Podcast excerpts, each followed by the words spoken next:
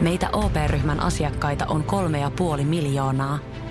Otetaan yhdessä tulevaisuus omiin käsiimme ja rakennetaan siitä parempi. Meillä on jotain yhteistä. OP-ryhmä.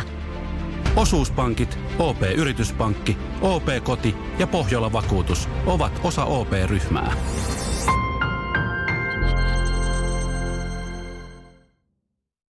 Tommi Pelkonen, sekin strategiajohtaja. Morjens. Terve. Mitä kuuluu? No kiitos. Vuosi lähtenyt kovaa vauhtia, että tota, aika, aika hyvässä syklissä tämä koko talous tällä hetkellä, että, että markkinointi vetää. Se on hyvä kuulla. Tota, kerro vähän alkuun itsestäsi. Mitä, mitä sä käytännössä strategiajohtajana Sekillä teet ja miksi? Ehkä se sana strategia on monesti valitettavasti stragedia, niin mä koitan, koitan varmistaa, että se vältetään se stragedia. Tota, mun työ on varmaan sitä, että nivotaan se luova ajattelu erityisen vahvasti siihen bisnesajatteluun. Ja toimii mm. siinä välissä niin kuin tulkkina sitä, että kaikki mitä meidän luovat tekee, niin niillä on bisnestavoitteet, ne on kytketty ja asiakkaan tavoitteet toteutetaan ja varmistetaan sitä. Mä toimin siinä niin kuin välikätenä ja, ja kiteyttäjänä. Minkälainen sun tausta on? Mitä sä oot päätynyt tuohon? No mullahan on pitkä digitaalinen tausta, että on siis tuolta palvelumuotoilun puolelta Satama Interaktivesta lähtenyt alun perin tutkijana uusmediasta joskus 90-luvulla ja sitten satamassa ulkomaanuraa viisi vuotta takana siitä, että mä olin tuolla Amsterdamissa ja sitten olin Budapestissa ulkomailla ja, ja tota, Unkarissa ennen kuin alkoi tämä Unkarin kiinnostava käänne viime vuosina, mutta sitten mä olin tuossa kolmisen vuotta toisessa digitoimistossa Frantikissa ja sitten päädyin tuohon Google-maailmaan, jossa vastasin YouTubesta. Ja siitä sitten pari vuotta siinä ja lanserattiin Suomeen kyseinen kanava ja sitten tota, päädyin tuonne Sekkiin sitten vastaamaan tästä muutoksesta, mitä on onnistuneesti tehty nyt ja sekin, sekin 24 vuotta historian aikana, että tehtiin iso muutos taas kerran. Teet sä semmoista työtä, mistä sä nautit? Joo, mä tykkään muutoksesta. Ja muutos on, on, on tota, ollut aina mun, mun tota, ytimessä itse. Mä tykkään haasteista ja tämä, mitä nyt on tehty, niin tämä on täynnä sitä. Ja oikeastaan toi monipuolinen murros, missä markkinointi on niin kuin meidän pääomistaja Tomi Salomaakin sanoo sitä, että, että tota, ikinä ei ole näin hyvä aika olla markkinoissa töissä, koska niin, niin moni asia muuttuu. Mm, se on ihan totta. Ja varmasti yksi osa sitä muutosta on tänä päivänä audio, mistä tunnetaan puhuvan enemmän ja enemmän jatkuvasti.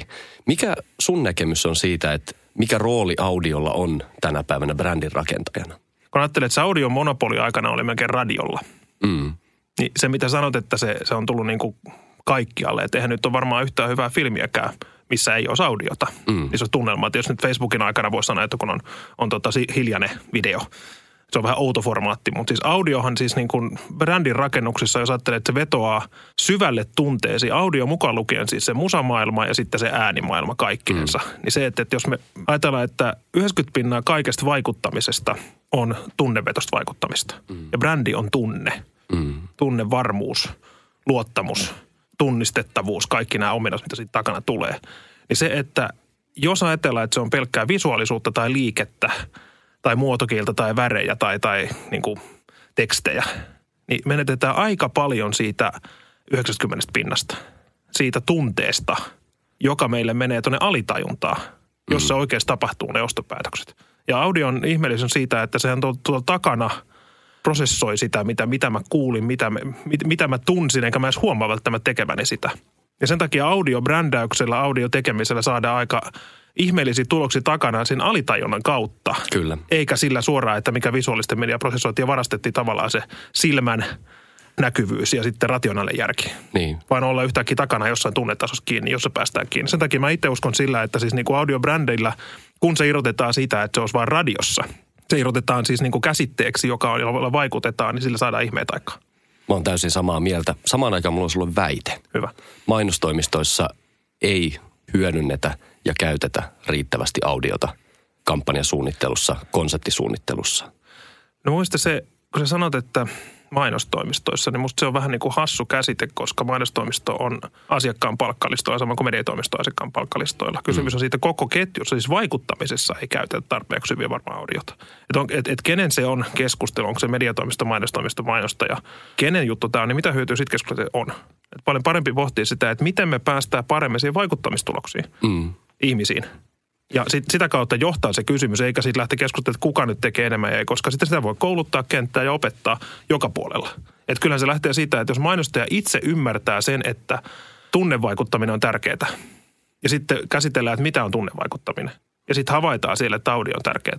Niin sen pitäisi kaiken järjen mukaan valua sitä kautta mainostoimisto, mediatoimistokenttää syvälle. Että meidän tarvii, kannattaa panostaa tähänkin kanavaan ja paljon ja tähän ajatteluun paljon. Mm. Mutta jos me lähdetään siitä, että tehdään niin kuin ennenkin, niin eihän nyt mikään kanava, edes digikanava tai mikään muu toimi, jos ei sitä mieti, että mikä se vaikuttavuus on. Kyllä. Kenen rooli se sun mielestä on tuossa ketjussa, missä, missä on asiakas, siellä on mainostoimisto, siellä on mediatoimisto? Kenen pitäisi olla se jos siellä ei jo riittävästi nyt tällä hetkellä mietitä sitä audion roolia, niin kuka on se, joka sen liekin ikään kuin sytyttää? Koska me törmätään tähän keskusteluun itse asiassa aika paljon.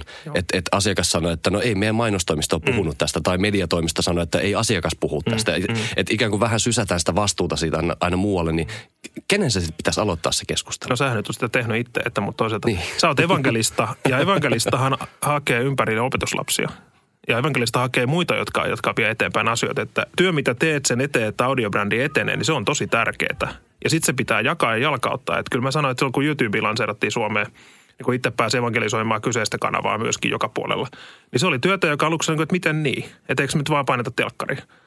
Ja YouTube, kun on lähtenyt kuitenkin aika, aika merkittävää vauhtia, niin se, että, että voisi sanoa, että se kierros, mitä tehtiin 2013-2014 aikana ympäri, ympäri Suomen toimistojen, mediatoimistojen ja mainostoimistojen, niin se oli se tapa, miten se lähti liikkeelle. Et mun mielestä se kysymys, että kaikkien radiotoimijoiden, audiotoimijoiden yhteinen rooli on viedä sitä eteenpäin, evankelisoida. Ja sitten taas vastaanottavaa puolella ja kehittämispuolella, niin kuin sen mainostoimiston, mediatoimiston ja markkinoijan, eli sen brändin, niin, niin sen, sen ymmärryksen kasvattamisen kautta voi päästä tekemään. Mutta kyllähän sen menee, että jos, jos joku onnistuu, joku keissi tulee, niin sitten se alkaa tulee kateutta, että miksi noin pärjäs. Niin. Ja sitten alkaa syntyä uutta. Niin se meni YouTubeskin. Keissistä puheen ollen, mikä on sun makeen keissi, mikä liittyy audioon, radioon? Onkohan mä jäävi, koska mä sanoin, että musta makeinta oli tehdä silloin, kun mä oon tehnyt Radio Novatus aikana – niin tota, saada aikaan se, että me saatiin reaaliaikainen netti ja radio toimii yhteen ja tulokset ja metriikka näytti, että itse asiassa ihmiset seuraa aika paljon sitten samaan aikaan. Nähdä sitä tulosta, sen radios sanotun asian liikettä nettiin mm. ja sen, sen välistä kokonaan koko ajan tutkintaa. Että saatiin niin saitti toimia reaaliaikaisesti, kuten broadcasti toimi.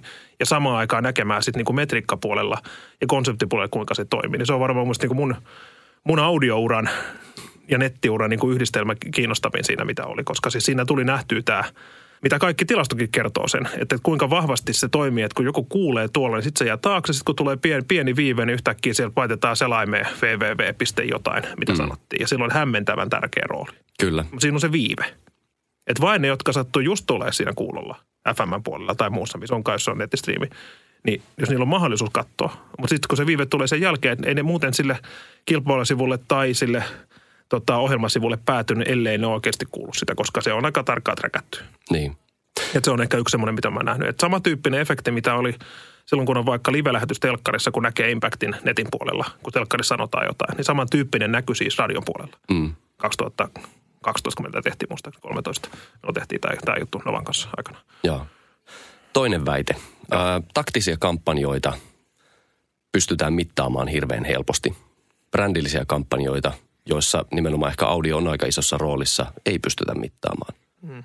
Se on taas kyse siitä, että mitä mitataan. Että eihän se käyttäytymismuutos, asennemuutos tapahdu taktisella tahdilla, vaan se tapahtuu mielikuvamuutoksena, joka kestää ehkä asennemuutos. Ja psykologia katsotaan, että kestää noin 24 kuukautta kestää psykamuutos. Mikä tahansa käyttäytymismuutos, mm. ihmisen käyttäytymis. Siis se, että, että silloin se sykli, mitä pitää katsoa, niin on jonkinlainen niin kuin puolivuotinen tai – tai tota, ää, niin kuin kahden vuoden aikajakso, aikajakso, millä tekee sitä. Mutta sen sisällähän voi olla indeksi. Eli voi olla siis niin kuin preference-indeksi, jota voisi katsoa vaikka kuukausitason, niin kuin kaikki johtavat isot globaalibrändit katsoo sitä niin kuin kuukausindeksiään, että miten me mennään mielikuva tahtotilapuolella.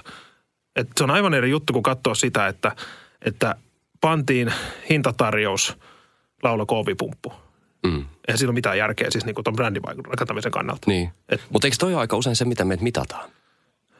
Ei ainakaan, ei ainakaan meitä bränditoimistona. niin, niin. mutta mut lähinnä niin puhun nyt asiakkaan puolella, että et, et aika monesti kuitenkin niin halutaan nähdä suoraan tuloksia. Markkinointijohtajalla on kauheat paineet siitä, että et no nyt, nyt sun pitää osoittaa, että laitoin, laitoin tohon mediaan ton verran rahaa ja se to, tuotti meille kuukaudessa tämän verran rahaa. Hyvin. Niin, niin miten me päästään tavallaan tosta yli myös siihen, että että tehtäisiin myös sitä pitkä, pitkäkestoisempaa? No vähän johdatteleva kysymys, mutta tota, tota, sanoisin varmaan niin, että, että radion on hyvä katsoa myös, ja audio skenen katsoa peiliin, että miten omaa kanavaa käytetään. Että mm. ei myydä katkomainoksia nopealla kaupalla, vaan rakennetaan sen oman välineen arvoa sillä, että täällä voi rakentaa brändejä ja hienosti. Mm. Eikä, eikä päätyä siihen niin kuin itseruoskintaan, että, että niin kuin, miksei nyt kukaan koskaan. Vaan semmoinen, että niin kuin, tuoda niin kuin positiivisia esimerkkejä, miten on rakennettu brändiä. Ja miten on päästy niin kuin niihin autoihin ja niihin koteihin, niihin työpaikkoihin ja – niihin iltoihin, niihin tärkeisiin hetkiin sinne taakse, sinne alitajuntakin ja kertoo sitä tarinaa ihan toisella sykkeellä, kun kertoo sitä, että, että laita meille nyt päivän viiveellä taktinen mainos, että pannaan lupipumppu laulaa. Mm. Että kertoo se toisin se tarina ja kertoo sitä, että näin rakennetaan brändejä ja näin rakennetaan brändi, brändimekaniikkaa ja brändin menestystä ja kasvua ja brändiarvoa, joka on kaikkein tärkein lähtökohta. Eli brändiarvo on mittari, jota voidaan rahalla mitata. Niin miten sitä rakennetaan sitten, sitten tota, äh, niin kuin hyödyntämällä – sitä mielen, mielen sisällä olemista. Mm. Täysin samaa mieltä sun kanssa ja onneksi jo nähtävissä vähän muutosta tässä, että millä tavalla me ruvetaan radiosta mediana puhumaan, että, että, että sehän on ollut aika tuotevetosta myyntiä. Onneksi kansainväliset ja, ja suomalaisetkin tutkimukset näyttää sen, että, että meidän ei tarvii myydä vaan sitä tuotetta, vaan me voidaan myös kertoa tarinaa siitä, että miten radiobrändejä rakentaa. Sen mä sanon tuohon vielä, että jos me ajatellaan, että, että brändien tällä hetkellä varmaan kuumin buzzword, mistä kaikki puhuu, tyhmää, että se on buzzword, kun brändäämisen tarkoitus, että, että mikä merkitys sillä brändillä on ihmiselämässä. Ja nyt jos lähdetään, että, että meillä, on, meillä on pohjalla logiikka, että tällainen tuote meillä on, tässä, tässä, tässä on se ominaisuudet, osta tästä, niin se on mm. aika tylsä tarina. On. Et mielenkiintoisesti tekee sen niin kuin seuraava taso, joka on se, että vastataan johonkin tarpeeseen. Sitten se on vähän kiinnostavampaa, että ymmärretään ihmistä ja kuunnellaan ja kerrotaan tarve. Mutta kaikkein kiinnostavin tarina tulee siitä, että me ollaan olemassa, koska me ajetaan tämmöistä asiaa ja meillä on tämä merkitys, joka on syvempi, lähempänä sydäntä. Ja sitten siitä kertoo hyvin lyhyesti sillä vahvalla tunnekielellä, mitä voi kertoa. Niin kyllä se sitten menee läpi sitä kautta ekana ja sitten on helpompi tehdä taktiikkaa. Kyllä. Mutta jos me jätetään kokonaan tehdä pelkkää taktiikkaa, niin ei se yhtään mitään. Kun siis taktiikka menee tapeteksi. Ja sitten tulee vaan tylsää. Ja sitten tulee vain toistoa ja sitten se kilpailu on kova, että niin toisen hinta on halvempi kuin toisen ja halputetaan loppuun saakka. Mm. Mikä teillä on muuten sekissä toi iso tarkoitus? Miksi teillä ihmiset tulee töihin joka päivä? Sanotaan, että aina on ollut siis, siis tuloksellisen markkinoinnin rakentaminen on ollut se, niin se yrityksen missio. Mm. Mutta siis niin kuin meidän tarkoitus on se, että kun maailma on aivan liian täynnä merkityksetöntä markkinointia, merkitysten vaikuttamista, niin me, me ollaan sen puolesta, että kasvatetaan sitä – merkitystä. Tehdään vähemmän, mutta enemmän. Ja tehdään niin kuin syvempiä, isompia ilmiöitä ja rakennetaan niitä kuin sitä, että, että tota mentäisiin tekemään vaan määrää. Nyt sä mainitsit sanan ilmiö. Voiko audion keinoin luoda ilmiöitä? Yhdelläkään kanavalla pelkästään ei voi luoda ilmiöitä. Mm. Et sillä ajattelua, mitä, mitä tota ilmiöitä meidän on täällä jo. Sitä voi niin kuin mekaniikkaa voi, voi hyödyntää kaikkia niitä niin kuin digikanavia ja audiota ja, ja muuta niin kuin vahvistamaan niitä asioita. Mm. Mutta ne, ne hiljaiset signaalit on joka puolella ja sitten sitä, että, että tota kiinnittää sit se brändi siihen, just kun äsken mainitsin tästä niin tarkoituksellisesta merkityksestä, niin jos siihen kiinnittää sen brändin, niin silloin voi olla, päästä hyötymään sitä ilmiöstä tai ole osa sitä ilmiötä.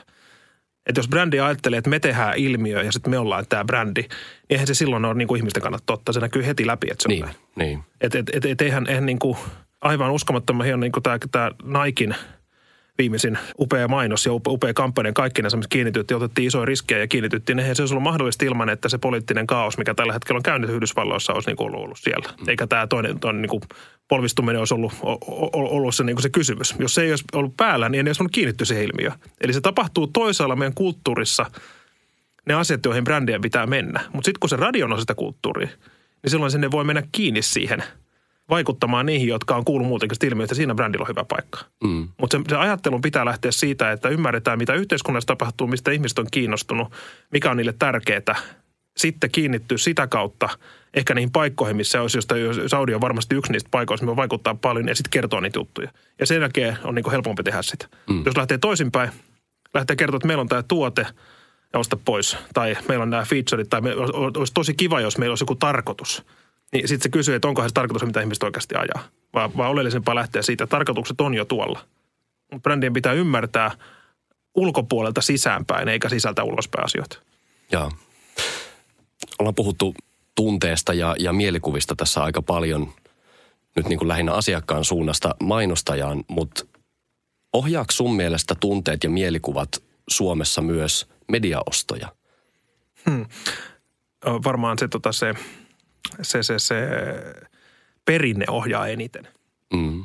Et se, se, että et mikä, mikä tunne sen takana sitten on, onko se varmuus – jos se olisi rohkeustunne, että ottaa, ottaa riskit ja kokeilla uusia, niin sitten voisi olla aika erilaista se ostaminenkin. Niin, näin. Niin. Et, et, et, et media ostamista olisi syytä ohjata enemmän ehkä sit se, että et, et, et mihin me pyritään siellä ihmisen päässä, kuin se, että mihin me pyritään absoluuttisten numeroiden, tämän hetken transaktioiden ja peräpeilin kannalta. Tehdäänkö sun mielestä Suomessa hyvää mediabudjetointia? Osataanko me sen riittävän hyvin? Tehdään, tietenkin. Eihän tämä muuten pärjäisi markkinoiden kautta. Mm. Että en, en, en, en mä voi lähteä siis niin kuin ketään, kuka tätäkin kuuntelee sanomaan, että ei tehtäisi hyvää työtä. Kysymys on siitä, että, että mitkä ne olosuhteet on. Että jos me katsotaan sitä lähtötasoa vaikka Ruotsiin verrattuna tai Tanskaa tai Norjan verrattuna, niin siis me ollaan nyt ihan uskomattoman pieni kokonaismarkkina ja pienet mainostajat, jotka täällä on ja, ja, ja hurjan paljon B2B-markkinoita ja myöskin aika teknokraattinen ostamismalli tai teknokraattinen käyttäytymismalli markkinoiden puolella. Että säästetään markkinoinnin kautta.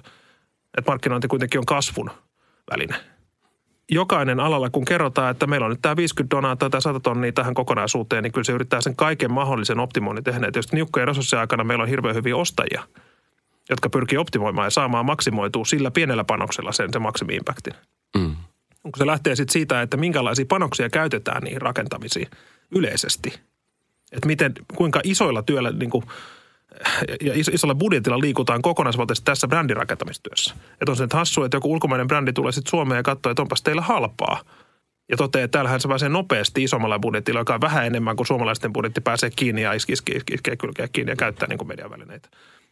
Kun ne on tottunut tekemään Saksan markkinoille tai – Ruotsin markkinoille tai muualla ihan toisen tason tekemistä, niin silloin siinä se, se tota, joka on paikallaan tehnyt näiden pienien markkinoiden ehdoilla asioita, niin saattaa olla hieman, että mitäs nyt tapahtuu. Mm. Koska tämä on, se on disruptiivinen malli, millä tulee tänne kun me, meidän maa on pieni. Mutta mut, kun on kysymykseen, että onko meillä hyviä ostajia, meillä on ihan hirveän hyviä ostajia, koska ne toimii pienen resurssilla tekee hyvää jälkeen. Mutta onko meillä hyviä brändinrakentajia isosti kansainvälisesti – niin niitä voisi peräänkuluttaa lisää ja tehdä, ottaa lisää rohkeutta sen tekemiseen. Mutta sehän tulee sitten yrityspäätännästä. Mm. Se tulee firman strategiasta. Se tulee, mihin firma pyrkii. Että pyrkiikö se niin olemaan ö, kustannuskuritettu tuloskone vai pyrkiikö se olemaan kasvun kautta uutta rakentava iso markkinoija, joka, joka hakee bändille uutta kasvua ulkomailla tai, tai, tai kotimaassa ja hakee markkinaosuutta. Mm. Siitä musta lähtee se mekaniikka, että ei, ei, ei musta niin ketju voi katsoa – eikä edes media voi katsoa. Pitää katsoa sitä ihan kokonaisuutta, että mistä lähtee se niin kuin tämä, mm. tämä tota, ymmärrys ja, ja, ja strateginen näkemys. Mikä sun henkilökohtainen näkemys on siitä, että, että brändin rakentaja, mitkä mediaryhmät suorittaa parhaiten? Eihän siinä ole yksilitteistä asiaa, riippuu tavoitellaan. Että jos puhutaan B2B-markkinoista, täysin eri juttu kuin, mm. kuin tota B2C-markkinoista. Siis, siis se, että ketä tavoitellaan, mitä halutaan saada aikaa. Sillähän se pitää miettiä se koko pläni. Eihän yksikään niin strategia lähde kelaamaan asiaa, että, että niin kuin – mediaryhmä olisi se, niin se muuttuja, mm. vaan se muuttuja se, miten me pyritään. Ja sitten valitaan mediaryhmiä sitä kautta, tai, mm. tai valitaan kanavia, tai valitaanko niin kuin, varmaan parhaiten toimii, äh, siis kustannustehokkaimmin toimii varmaan kaikki, mikä on mediaryhmien ulkopuolista. Että jos ajattelee, että meidänkin kannesvoittaja, niin kuin sirkkaleipä tehtiin, tehtiin tota viestinnällä mm. pääosin – että kyllä se musta niin kertoo sitä, että mitä kanavia kautta ulkomaisen, ulkomaisen viestinnän kautta luotiin ilmiö, joka, joka tuotiin Suomeen sitä kautta se ilmiö. Niin musta se niin asia, että kiinnitettiin ilmiö maailman ruokaongelma. Niin se on aivan, aivan muuta kysymystä kuin se, että, että me oltaisiin mikään mediaryhmävalintaa. Että ei me oltu kiinni semmoisessa logiikassa, jossa tota, oltaisiin pohdittu, että nyt niin kuin mikä mediaryhmä, mutta just me oltiin niin kuin luova toimisto. Että se on mm. luova kautta viestintätoimisto yhdessä, kun me ollaan samassa porukassa kaikki. Mä väitän, että telkkari on edelleen erittäin merkittävä rooli – mutta se on, se on erilainen rooli kuin se olisi niin kuin päämedia. Tietysti kohderyhmissä ehdottomasti edelleenkin suomalaiset viettää hämmentävän paljon aikaa telkkarin ääressä. Ja siellä toimii edelleen, koska se on se katsontaympäristö, vaikuttamisympäristö hyvä. Radiolla ihan varmasti merkitys, siis ihan siis niin todella merkittävä merkitys sillä, koska siinä on se, se niin kuin on puhuttu se, että taustalla liikutaan. Digi käsitteenä on jo ihan älytön, että luokitellaan digimediaksi, niin kuin mikä nyt on digi, mikä ei ole digi. Onko Google – hakumainonta samaa digiä kuin on, on tota YouTuben videomainosta tai Facebookin videomainosta ja sitten niin kuin mm. katkomainos jossain tilausvideopalvelussa. Onko se, onko, se, onko se digiä vai ei? Että se on musta iso käsite, niin kuin, että, että, että mikä tämä on, että mikä, vai bannerimainonta missä muodossa, minkälainen niin, bannerimainonta, niin. staattinen vai liikkuva vai kuva vai, vai tota, ruudun haltuun ottava lightboxi, millainen se toisi. Että niin kuin, et, et, et, miksi digi pitää luokitella digiksi, miksi se on niin erilaisia juttuja, mitä tehdään, kun siinä liikkuu kaikki, onko se audiomainonta siellä. Mutta että et, et, toi onko se leffa, joka on täysin taas eri käsite. Että et ketkä käy missä ja sitten mihin me vaikutetaan, niin sit voi puhua performanssista, ei siitä, että et, et, et yksi mediaryhmä semmoisena, että onko radio parempi kuin telkkari, vai onko digi parempi kuin, kuin TV-mainonta vai, vai, vai elokuvamainonta, niin tyhmä keskustelu mun mielestä. Se on ihan totta. Mm. Pitää... mun mielestä parempi lähteä miettimään sitä, että niinku, mitä paremmin räätälöity siihen kyseiseen kanavaan, sen ominaisuuksia hyödyntävä ja siihen sopiva ja siihen vaikuttamisympäristöön ja siihen kohdelleen sopiva, niin sen paremmat tulokset saadaan aikaan. Mm. Briteissä tehtiin todella mielenkiintoinen tutkimus. Paikallinen radiomedia eli Radio Center tilasi tota riippumattomalta Ebiquity-nimiseltä firmalta tämmöisen tutkimuksen, jossa, Firma, joo. jossa tutkittiin sitä, että miten markkinointipäättäjät, oli mainostoimisto, mediatoimisto, päättäjiä ja, ja sitten myös ihan asiakkaita main, mainostajia, miten he kokee eri mediat ja mikä sitten on se ikään kuin se evidenssi siellä taustalla, että miten ne oikeasti suorittaa. Tässä tutkimuksen alussa pyrittiin selvittämään se, että mitä brändimainonnassa koetaan kaikista tärkeimmäksi. Ja ykkösasia oli, oli näillä kaikilla mainostajilla kohdentaminen. Eli se, että me tavoitetaan oikeat ihmiset oikeaan aikaan. Joo. Toisena oli hyvä roi, Joo. se, että saa rahaa takaisin. Ja kolmanneksi tärkein oli positiivinen tunnereaktio siihen Joo. meidän brändiin. Joo. Oli tosi mielenkiintoista nähdä, että, että miten niin sanotut perinteiset mediaryhmät, TV, radio, yllättäen myös printti, suoritti siellä tosi vahvasti versus, että miten ne koettiin – että miten ne suorittaa näissä asioissa. Mm. Kärsitäänkö me sun mielestä niin kuin vähän tässä samasta, että, että meillä on ikään kuin mielikuva siitä, että, että mahdollisesti joidenkin trendien tai tämmöisen niin kuin hype, hypetyksen kautta joku tietty, on se nyt vaikka online-media tai joku uusi digijuttu, nouseekin paljon korkeammalle pallille siinä, että miten me koetaan sen suorittavan versus, että miten se ehkä oikeasti suorittaa. No, jos digi ajattelee, että se on 21 vuotta vanha, mm. vanha tota, kohta aikuistunut suuri mediaryhmä tällä hetkellä, jos niin, niin lähtee miettimään. Niin tota, se on ollut startup-asenteella koko ajan liikenteessä. Et jos joku sanoisi, että keksitään tämmöinen audio uusiksi, niin siinähän on aika mielenkiintoinen juttu. Mm. Että et, et mentäisiin ihmisten päähän alkaisi puhumaan niillä termeillä, miten kuten digi puhuu, kun digi tuli käyttöön. Et si, si, si, si, mä sanoin, että se on se tota, peilin kattomisen paikka, että miten me puhutaan meistä. Että et, et eihän maailma ole niin kuin ennen – mutta edelleenkin, että et, ei, ei telkkarin tulo poistanut radioa, ei netin tulo poistanut näitä kumpaakaan. Mm. Eli meillä on nämä kaikki. Ja nämä, on tavat, eikä, eikä printti niin kuuteenperäisyydestä radio ei, ei, ei hävinnyt. Kaikki uskoo, että ne häviäisi. Kysymys, ne on siellä. Ne on meidän tapa kuluttaa, ne on tapa, tapa jäsentää. Et sitten innostutaan siitä, että nuoret käyttää kännykässä koko elämänsä ja aikansa. Ja sitten mitä ne sieltä lukee ja mitä ne sieltä kuuntelee, mitä ne sieltä katsoo, niin se, että, että onko se kuitenkaan eroa, mitä meidän ihmiset on me ollaan niin kuin laumaeläimiä, jotka tykkää tarinoista. Ja sitten, että mikä on se tapa, miten se tarina jäsennellään, viedään eteenpäin ja miten nuo vaikutukset tulee, niin sieltähän ne tulokset tulee sitten sille markkinoijalle. No sun mittari, mitä äsken näytin mm. että siellä oli se tunne kolmosena tuossa. Että et, et Roi varmasti, koska jokaista markkinoijaa tällä mitataan sillä, että teet se tulosta, mm. joka tulee se tulospaineesta, mikä on takana, mikä on ihan hyvä.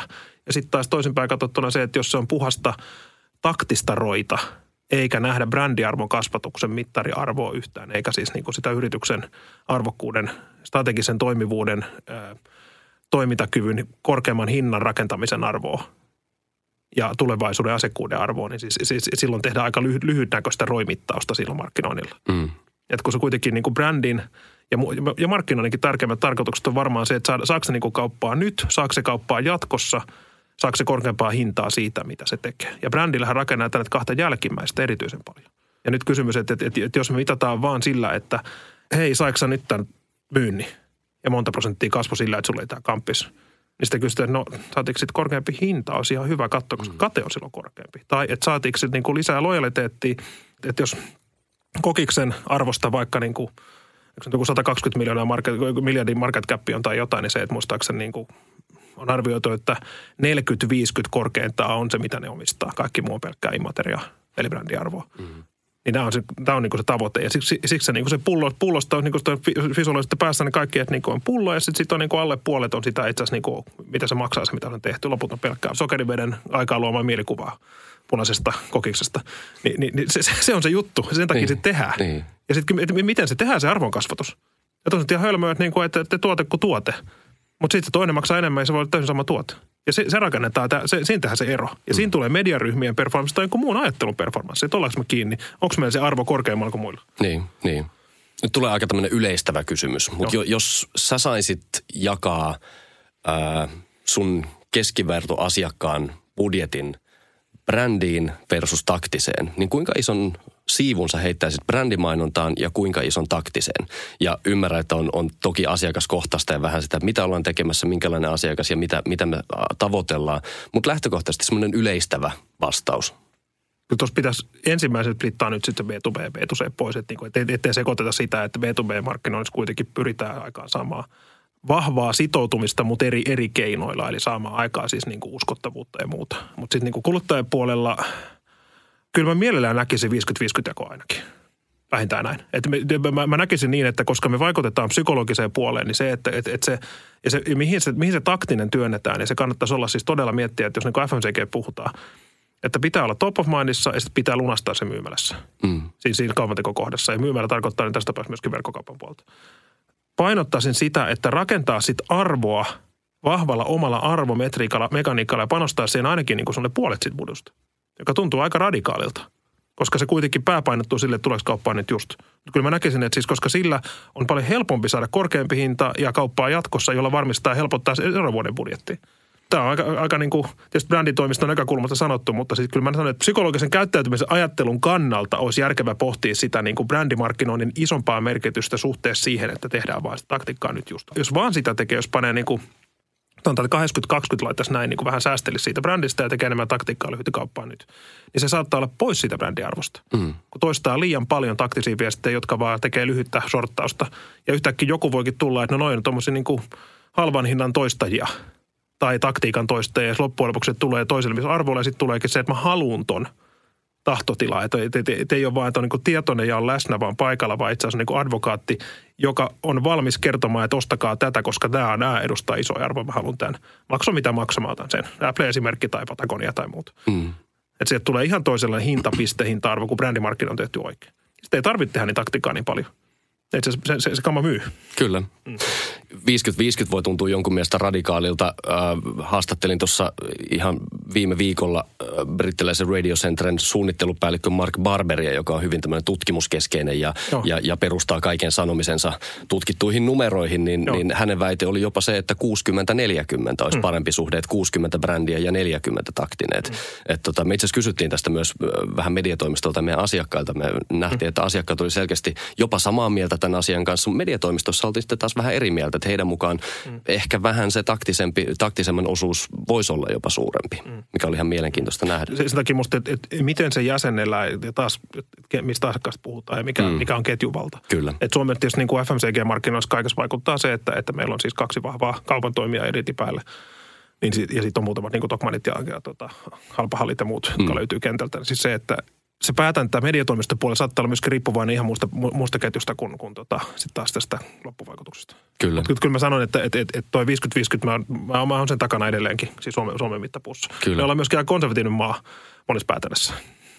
Konservatiivinen, mutta sitten päätöksenteossa ei kuitenkaan niin rationaalinen kuin mitä monesti kuvitellaan. Mm, mm, voisi olla näin, joo. joo, joo. Tuo, ja mun mielestä rohkeus luottaa intuitioon on se, mitä pitäisi niin kuin ehkä kaikkien koko ketjulla niin kuin nostaa sitä. Että, että kyllä niin kuin jotkut markkinoijat, niin kuin, jos nyt Virtasen Tomi kuuntelee tätä, niin mä sanoin, että kyllä niin kuin, siis Virtasen Tomi on upea brändinrakentaja ollut tässä viime vuosina. Että on rakentanut nimenomaan se Mäkkärin brändi ja sitten Elisan brändi ja nyt Paulukki tekee eteenpäin. Niin kuin, että haluan, haluan vaan heikuttaa sitä, että on niin kuin rohkeutta tehdä isoja juttuja.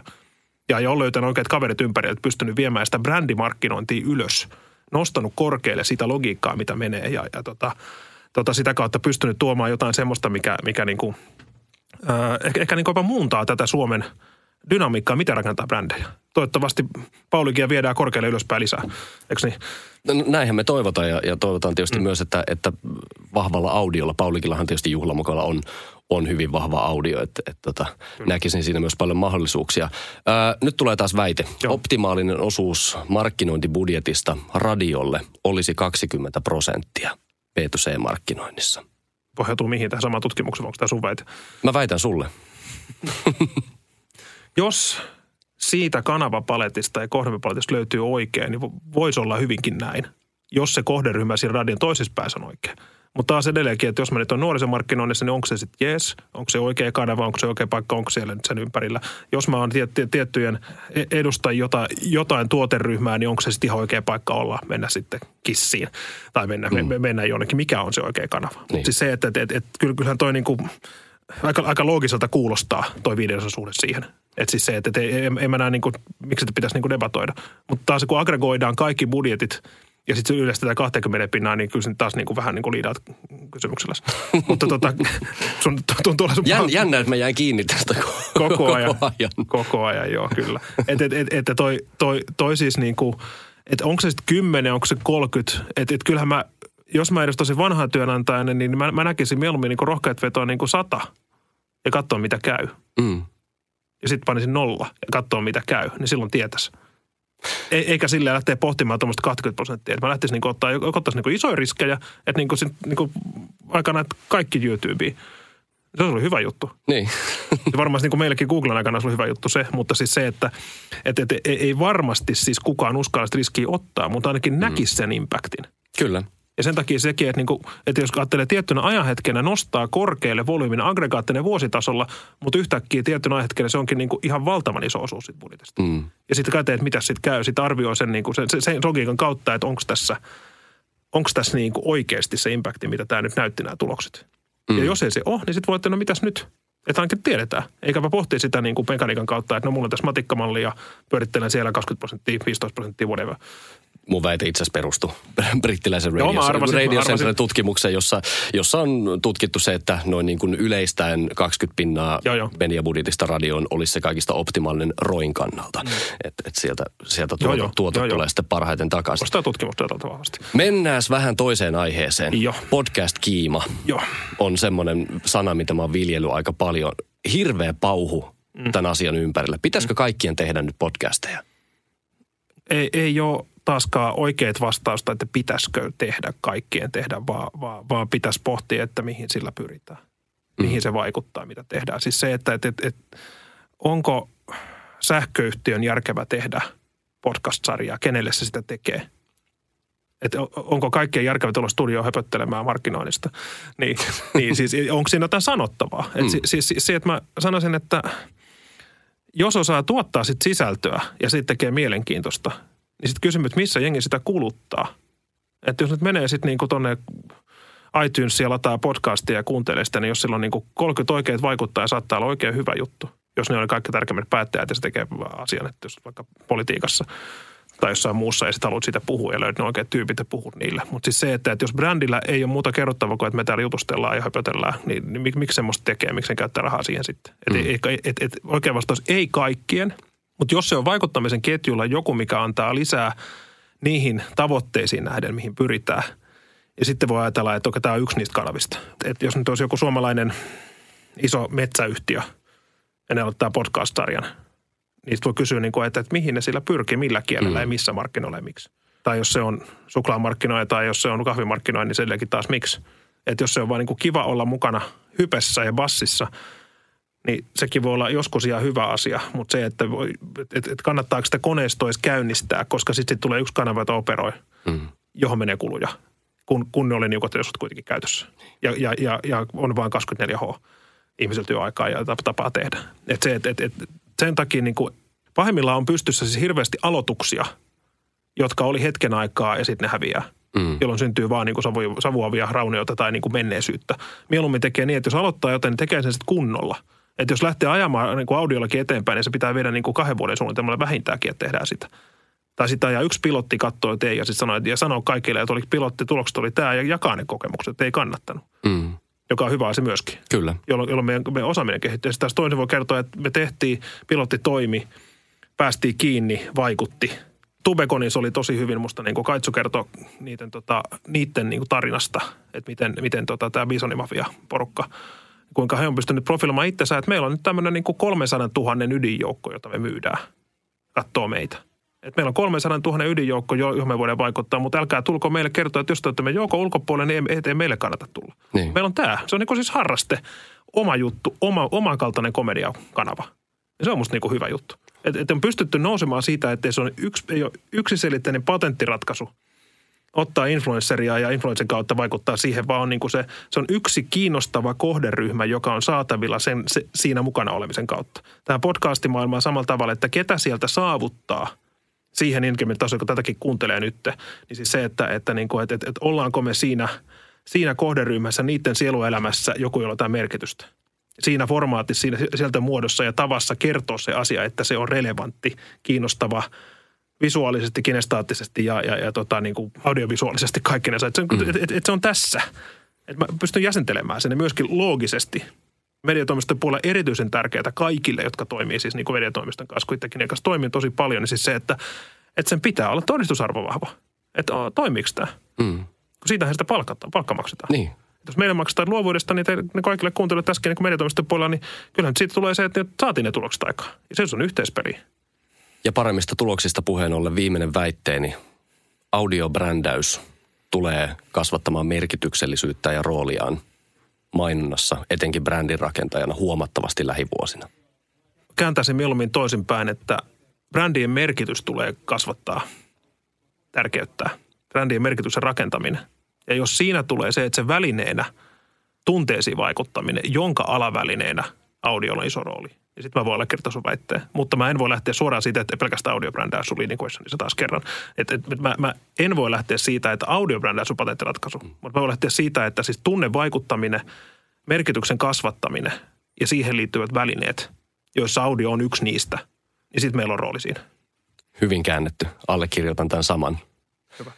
Palatakseni alkupään keskusteluun merkityksellisyydestä, niin kysyin teiltä, että miksi sekkiläiset tulee töihin joka päivä – haluan myös tähän loppuun kertoa, miksi me tullaan töihin Kertokaa joka päivä. Me tehdään töitä, jotta maailma kuulostaisi paremmalta. Tosi hyvä.